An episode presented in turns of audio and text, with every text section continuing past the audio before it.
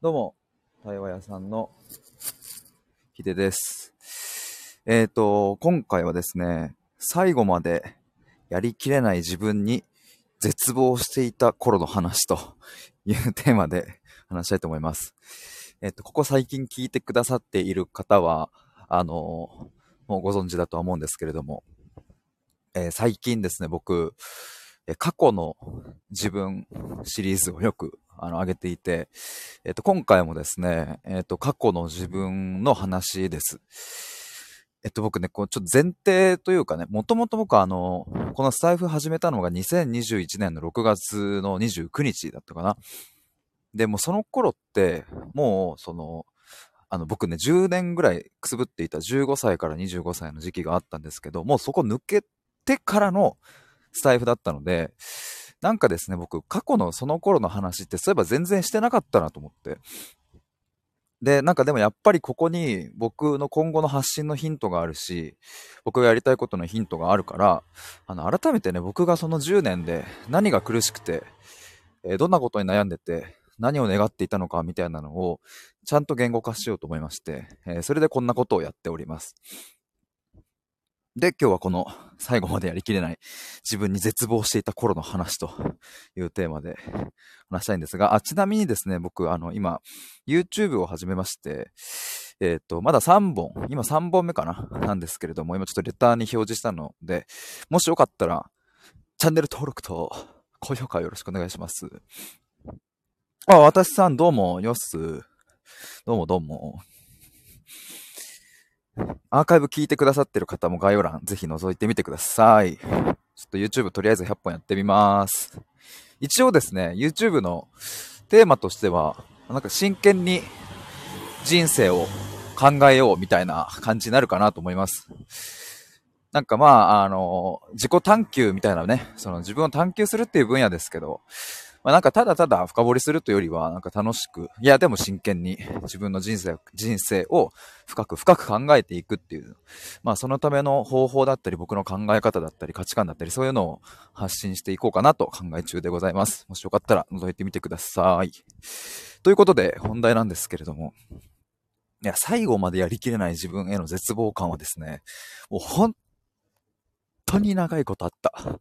もう、や、だからそれこそ15歳から25歳までずーっとありましたね、もう。本当にダメだな、自分っていう。あ、波平さん、こんばんは。どうもどうも。ちょうど今、本題に入ったところでございます。あ、波平さん、YouTube 見ました。ありがとうございます。嬉しい。ありがとうございます。やった。嬉しいです。あ拍手ありがとうございます。ついに YouTube 始めちゃいました。いやーでもね、このね、いやどうすか？皆さん、最後までやりきれない？自分っていう。あの、あ、もしかしたらこのテーマに何か、あのね、ピンときた方もいるかなとは思うんですけれども、うんと、もうちょっとね、具体的に言うとですね、えっと、5歳、つまり高校1年生からなんか僕はこのくすぶり期間に入ったわけですが、逆にですね、中3まではね、あんまりこういうことなかったんですよ。なんか、最後までやりきれないなとか、あんまり思ったことなかったし、いや、むしろ、その自分の行きたい高校、甲子園にここなら行けるみたいな高校に入るために勉強頑張ってたなとかって思うし、なんかこう手抜くみたいなこともなかったし、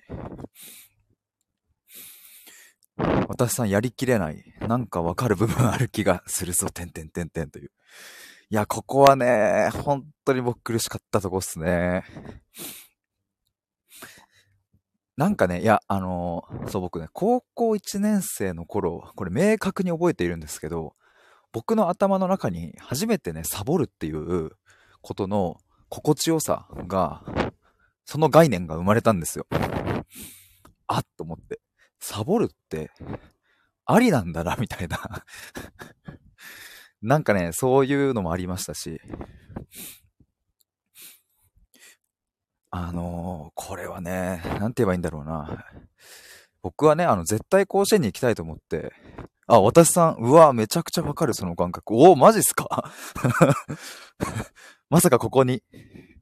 共感してもらえるとは。私さん、大学でした、自分、それ。ああ、そうなんだ。でもやっぱきっかけがなんかありますよね。僕はね、あの、そう、その自分が行った高校はですね、あの、まあ、結構当時は強かったんですけど、まあ、監督とかがね、そこそこ有名だったりして、だから僕はね、あの、甲子園に行きたかったから、でもかといって、私立の超強豪校からスカウトされるほどの実力はないから、じゃあ自分が受験できる中で一番強くて可能性があるところに行こうと思って、そこを選んだわけですよ。だからね、めちゃくちゃ期待してたというか、もう、あの、ここだったら間違いないとか、あの、練習会に行った時に、僕ね、5、6個、中3の時にね、5個、6個、あの、練習会に行ったんですけど、そこでね、もう一発でここだと思って、全部行った結果も一瞬で決まって、あ、もうここだったら間違いないと思って、で、そこに入ったわけですけど、入ったらね、意外と先輩たちもなんかみんなサボってるんですよ。あれ？と思って。でも、そう、最初はなんか、え、この人たちこんなサボって大丈夫なんとかって思ったんですけど、でもだんだんとですね、サボってる理由が分かってきた。なぜ先輩たちがサボっているか。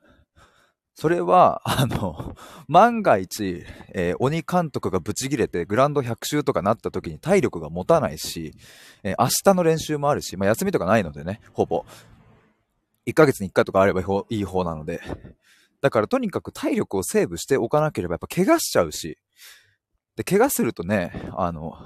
怪我しても休めないみたいな 環境だったので、だからやっぱ自分の体を守るとかね、そういう方向にに行ったりとかもあったし、まあそもそもきつい。練習が。そもそもきついから、全力とか出してる場合じゃないみたいなのもありましたね。私さん、高校への入り方同じルートすぎて笑うっていう。マジっすか？やっぱね、私立の競合はさすがに、そう、お声かからないから、みたいなね。でも、いい、ね、サッカーだったら、あね、高校サッカー出たいとか、ね、なんとかこう、可能性があるところに行きたいみたいなのありますよね。波平さん、私はサボりまくりの学生生活でしたっていう。あ、そう、だからね、このサボるっていうのも、多分結構ね、前提が割と、いろいろ人によって違うなと思って。だからこう、まあ、野球とかね、まあ、スポーツの世界だったらそうなのかなわかんないけど、サボらず頑張るみたいなのがね、なんかこう、美しいみたいなのもあったりするし、でもだからサボることへの抵抗もありながら、もうさっき言ったように、あの、まあ、本当に厳しい環境だったから、サボってないとやってらんないみたいなのは確かにあったんですよ。でもその辺からね、なんかね、僕の中での違和感がこう生じ始めて、いや、だって本気で甲子園目指したいのにサボってる場合じゃなくね、とも思いながら、でもなんか、それを覆せるだけの自分の、うーんと、発発言力とか、えっ、ー、と、自分のなんだろうな。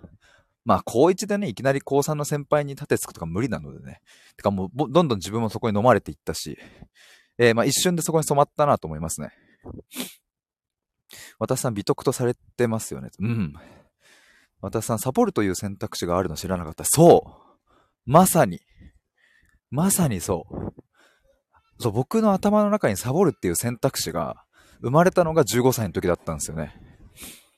サボるっていう言葉をね、あんまね、そもそも使ったこともなかったし、考えたこともなかったし、発想がなかったんですよ。だからなんか、その、まあ、さっき言った通り15から25がほんと苦しかったくすぶり期間って言ってたんですけど、その中にいるとき、だから例えば23、4の時とかにさ、うわーみたいな、やっぱトンネルの中いるわけですよ。薄暗い。で、過去を振り返るとね、うわーやっぱあの時、あの、サボリーグ性がついちゃったあの野球部のあの期間のせいで、自分は今でもこうして最後までやりきれないのかなとかって思ったりして、だから高校時代のことを相当悔やんだりしてましたね。あの、その23、4歳とか、社会人1年目の時とか。波平さん、え、私の中にはサボるという選択肢しかなかったです。おもろいですね そうなんですよ。だからね、あの、これ多分ね、幼少期の環境とか、あの、それこそやっぱスポーツ、僕とね、私さんはサッカーだし僕は野球なんですけど、なんかやっぱね、チームとかでやってる時、やっていることが、幼少期からあったりする人は割とこの、サボっちゃいけないみたいな、なんかね、あると思うんですよね。サボるっていうこと自体に、なんか善悪はないはずなのに、僕にとってはサボるイコール悪だったんですよ。サボってる自分ダメっていう。やっぱサボるとね、何がいけないかっていうと、やっぱチームプレーなので、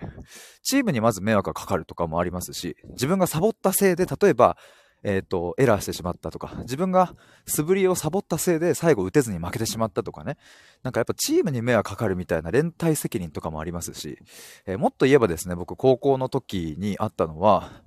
えっ、ー、と、僕の同期がですね、えー、掃除をちょこっとサボって、それが監督に見つかって、えー、全員グランド100周みたいなこともありましたし、やっぱなんか手抜くみたいなものがとんでもない事態を招くっていう ことが、あの、あったんですよね。でもさっき言ったように、サボんないとやってらんないから、みんなうまく監督の目をくぐり抜けてサボることばっかり考えていたっていうのが、まあ高校時代だったかなと思います。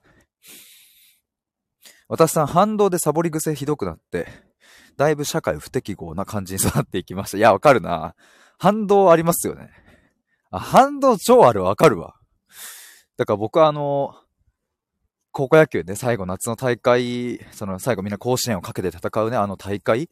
に、えっ、ー、と、最後負けて、で、終わって、で、あの、遠征先からさ、学校に帰るじゃないですか、バスで。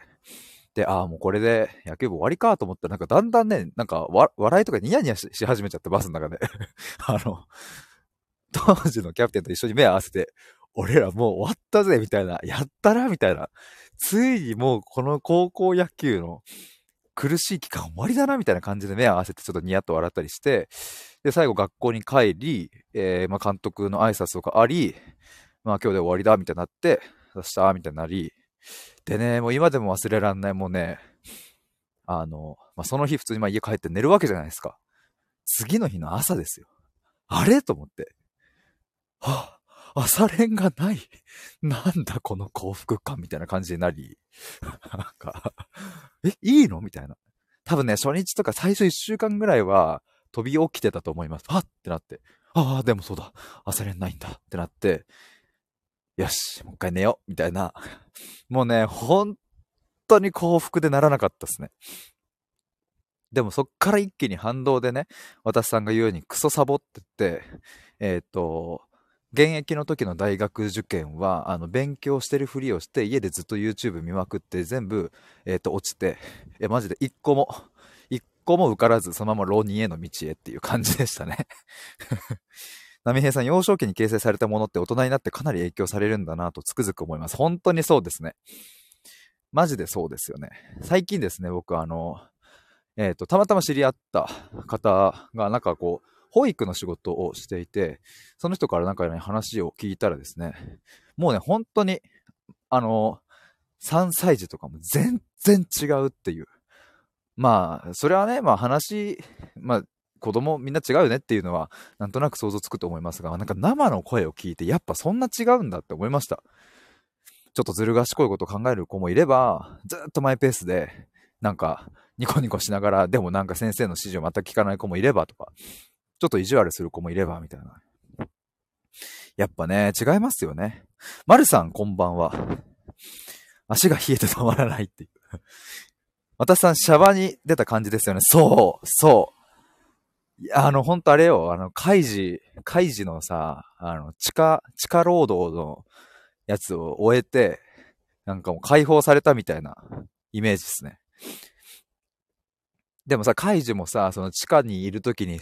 さ、頑張って、そのお金的なやつ貯めてたけどさ、もうついに我慢できなくなって、あのビールと焼き鳥を買ってさ、クーみたいな、キンキンに冷えてやがるみたいな。なんだこれ。ざわざわざわ、ざわざわざわみたいになって。カイジ飲むみたいな、なんかわかんないな。どんなセリフかわかんないけど。なんかさ、でも、そういうのもね、やっぱだから野球部の時にも、なんかこうサボってうまいことさ、その、快感を見つけて、よし、サボったみたいな、サボれたみたいな、今日は安牌。あ、今日は安牌ってめっちゃ言ってたわ。懐かしい。だからね、そう、これだな。すごく染みついたのは、今日を安牌で過ごすっていう発想がもうめちゃくちゃ染みついてったんですよね。だからもう下手に目立ったことはしないと。挑戦しない。挑戦してミスると周りに迷惑かかるかもしれないから。だから例えば長距離走とかも、あの、みんなが頑張っちゃうと、その何が起こるかって、監督のその基準が上がるわけですよね。長距離走やるぞって冬練とかで、わーってみんなで走るわけですけど、みんなが、例えば8割の力で走ればみんな楽なんですけど、例えばそこで10割の力で出すやつが、ちらほらと出てき始めたらさ、やっぱ差が開くからさ、みんな頑張んなきゃいけなくなっちゃうから、みんなね、うまーく調整しながらやってたっていう。今日を安牌で終わらせるためにっていうね。安牌はよく言ってたわ。波平さん、兄弟がいるかいないかだけでも違いがありそうです。いや、本当に違うと思いますね。全然違いそう。あ、またさん、ざわざわざわって。マジカイジ、本当に。カイジでしたわ。いや、まあなんかそんな感じで、やっぱりね、最後までやりきれない自分みたいなのを、なんかもう痛感するたんびに、やっぱり嫌な気持ちになっては落ち込みっていうのを、まあ、繰り返し続けてたなと思います。だからそれはもう高校生の時に始まりまして、それは。で、まず、えっ、ー、と、さっき言ったように、現役の大学受験全落ちしているので、えー、そこでもう痛感しまして、えー、そして、浪人の、えっ、と、勉強もね、これ前も話したんですけど、僕はなんか早稲田に行きたいみたいな、教育学部に行くぞみたいになったんですけど、えっ、と、その、まあ、一個下の立教に受かったって合格通知が出た瞬間に、ああ、もういいやってなって、えっ、と、早稲田までのその本命の試験の1週間前とかにね、立教の確か合格通知が出たので、もういっかみたいな。もうやめたってなって、えっ、と、もちろん受験当日は受験会場に行ってテストは受けましたが、その最後の1週間とか勉強しないっていう。いや、受験したことある人ならわかるかもしれませんが、その最後の1週間ってめちゃくちゃ大事じゃないですか。そこで一気に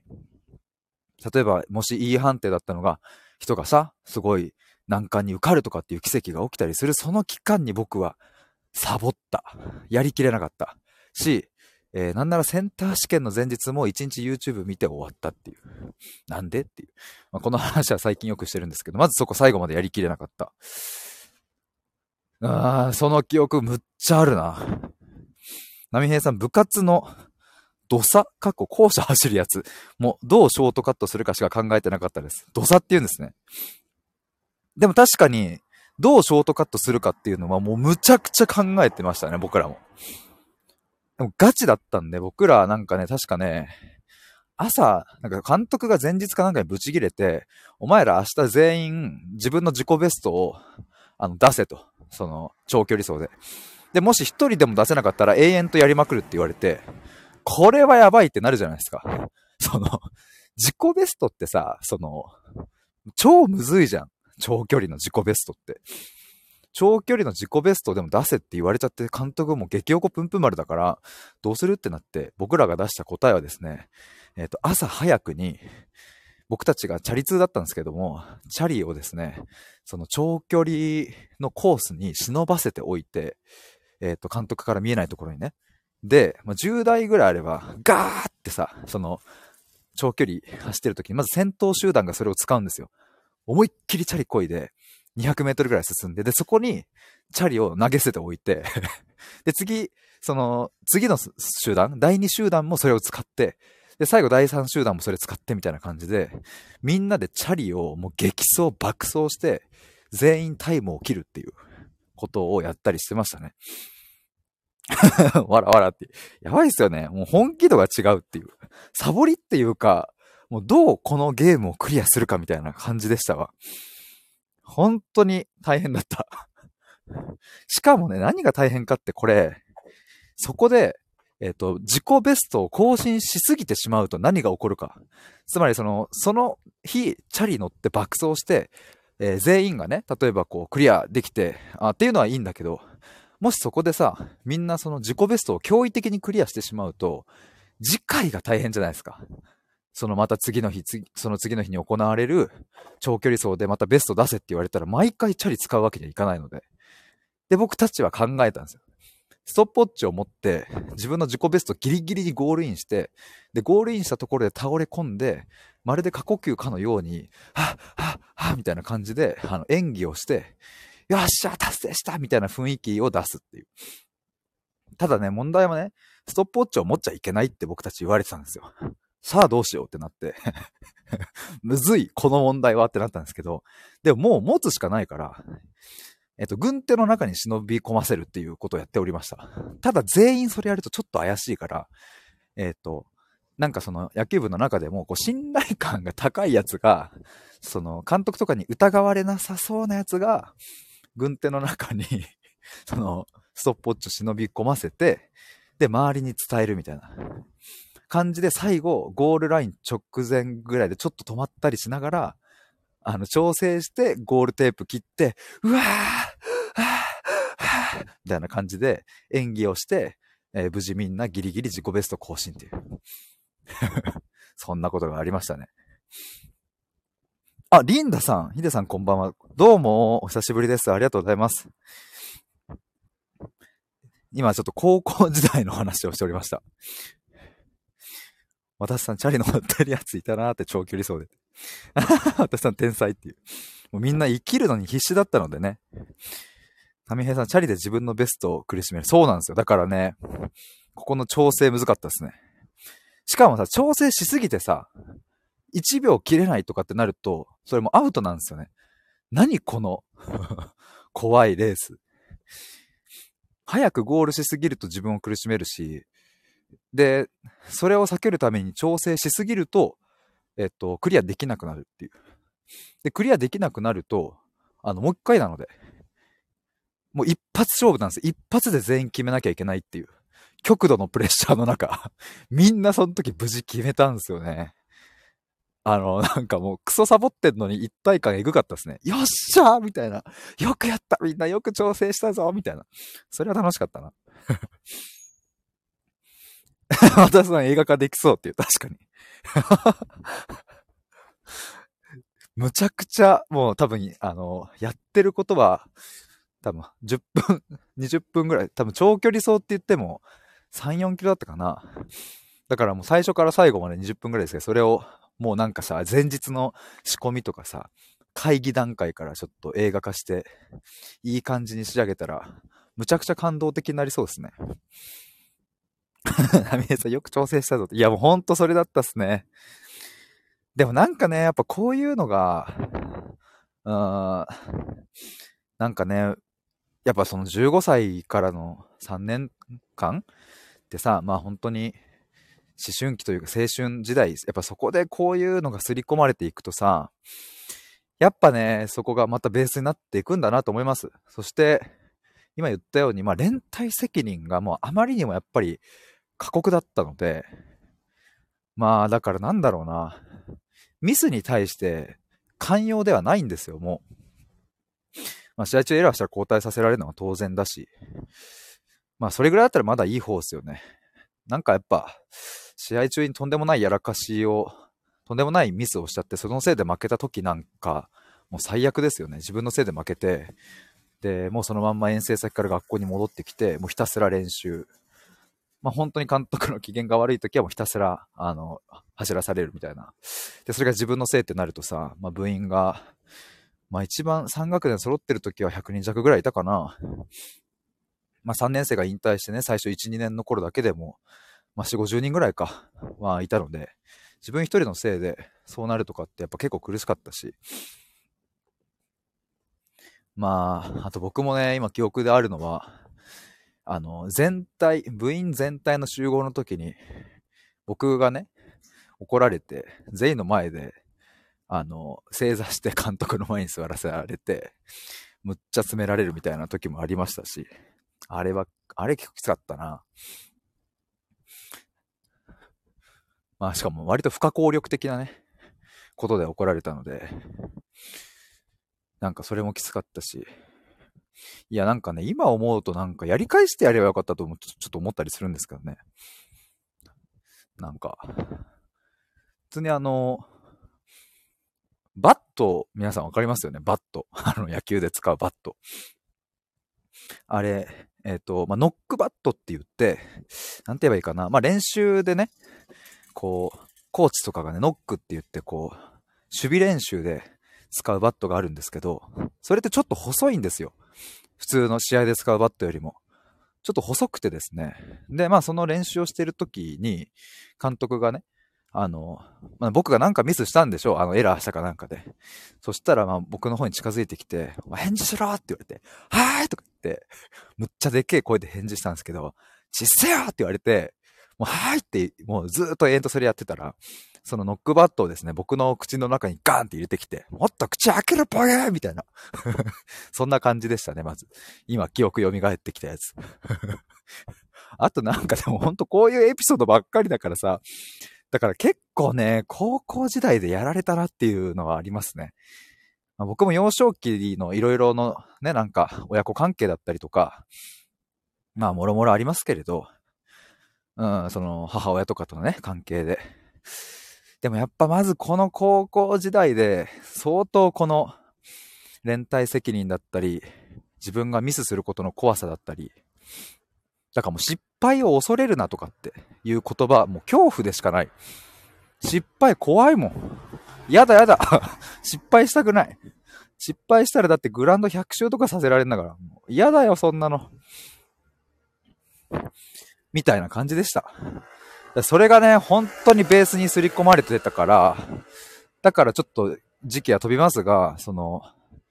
えー、っと、なんだ、あの、社会人1年目のサラリーマンになった時もさ、なんかね、やっぱね、絶対迷惑かけちゃいけないっていう、なんかそこの価値観がやたら強くって、なんかミスした時に、なんか仕事でさ、やらかしちゃう時あるじゃないですか。そういう時にまず発想として浮かぶのは、これどうやったらバレないかなっていう。不健全ですよね。新入社員でさ、1年目だったらさ、ごめんなさい、やっちゃいましたって言って、あの、もうって言われながらもさ、なんか次頑張りますって言ってったらいいのに。ってかそういう方がさ、学びってあるのにって、頭では分かりつつ、どう隠そうみたいな。で、隠し通せちゃう時もあるんですよ、これがまた。で、隠し通せちゃう時もあるから、これまたミスるとね、あ、どうやって隠そうみたいな。まあ、これはもうまさに高校時代に培ってきた隠す能力ですね。だから隠す能力がやたら高くなったっていうのが、高校時代ですね。まあ、いいのか悪いのか これはわかりませんがでも今思えば、別に失敗なんてさ、大したことないし、別に会社を潰すぐらいの失敗しようと思ったって、わかんない。スシローのペロペロ事件ぐらいさ、なんか、すごい話題になればさ、まあ、でもあれでも潰れるかわかんないですけど、でもなんか社員のね、新入社員の1ミスなんて、本当にどうってことないのに、僕はずっと怯えてたっすね。結果が出せないことだったり、ミスをして誰かに迷惑かけることだったり、ずっと怯えてたから、なるべく、うん、あの、尖らないようにしてたし、なるべく目立った真似はしないようにして、なるべく落ち着いて、うん、だからなんか、あんまり個性がなかったなと思います。言われました。個性がねえ、みたいな。確かになって思っちゃったし、その時も。社会人1年目の時に。そして仲いい先輩だったんですけど、ヒデってなんかさ、個性ないよねみたいな。まあ、これ、あの、まあ、ふざけって言ってるんですけど、まあでも割と刺さりましたね。個性がないっていう。ああ、やっぱそう見えんのかと思って。まあ、失敗もしないし、成功もしないし、挑戦もしないし。でもなんかまあ、暗くはないし、でも明るすぎないし、標準的なやつだなっていうのをさらっと言われて、おお、マジか。結構それきついわ、みたいな感じになっておりましたが、まああまりにもズボし、ズボしすぎたので、何も言い返せないし、確かになーみたいな感じになっておりました。そんな そんな感じでしたね。懐かしいわって思うんですけれども。まあまあちょっと今日のこの話にまた戻してまとめたいと思います。ちょうど30分くらい経つので。まあなんかそういう時期だったので、まあ最後までやりきれない自分っていうのは、そうやってこう環境要因とかがめちゃくちゃ大きかったなと思いますし、うん、まあやっぱ結果的にそれが、そのね、あの、連帯責任を起こしてしまった自分がダメだみたいな自己否定につながってったりとか、だから挑戦するのが怖かったんですよね、ずっと。挑戦には失敗はつきものだって言いますが、まあ、本当にそれはね、あの、その通りだなと思うからこそ、挑戦さえしなければ失敗もしないし、一歩足を踏み込まなければ、苦しい思いをしないで済むから。だからずっと安牌な道へ安牌な道へっていうのをやり続けた結果、無個性になるっていう。で、またそれが自己否定に走り、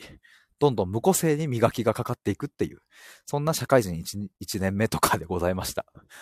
いやー、苦しかったなと思いますが、あの、皆さん聞いていただきましてありがとうございます。まあでもなんか最近ね、こうやってあの、過去の自分の当時の思いとか、当時の言葉を、まあ今僕がこうやって代弁していることでですね、なんか、僕は一体誰に何を届けたいのかっていうのも、あの、だんだんと明確になってきますし、当時はここまでやっぱ言語化できなかったのでね、まあ、する相手もいないし、する場所もないので、だから、なんか当時言えなかったことを、今ここで、えっ、ー、と、まとめながら皆さんに聞いてもらえるっていうのは、とってもありがたいなと思います。そんな感じで、今日は、この辺で終わりにしたいと思います。あ、なみえさん拍手でありがとうございます。また、あの、今日冒頭にも言いましたが、ちょっと、えっ、ー、と、YouTube の方でも、あの、ビジュアルを使っってね、いろいろまとめて説明するみたいなのもどんどん挑戦していきたいと思いますので、皆さん、ぜひ覗いてみてください。ということで、潜って聞いていただいた皆さんもありがとうございました。以上です。バイバーイ。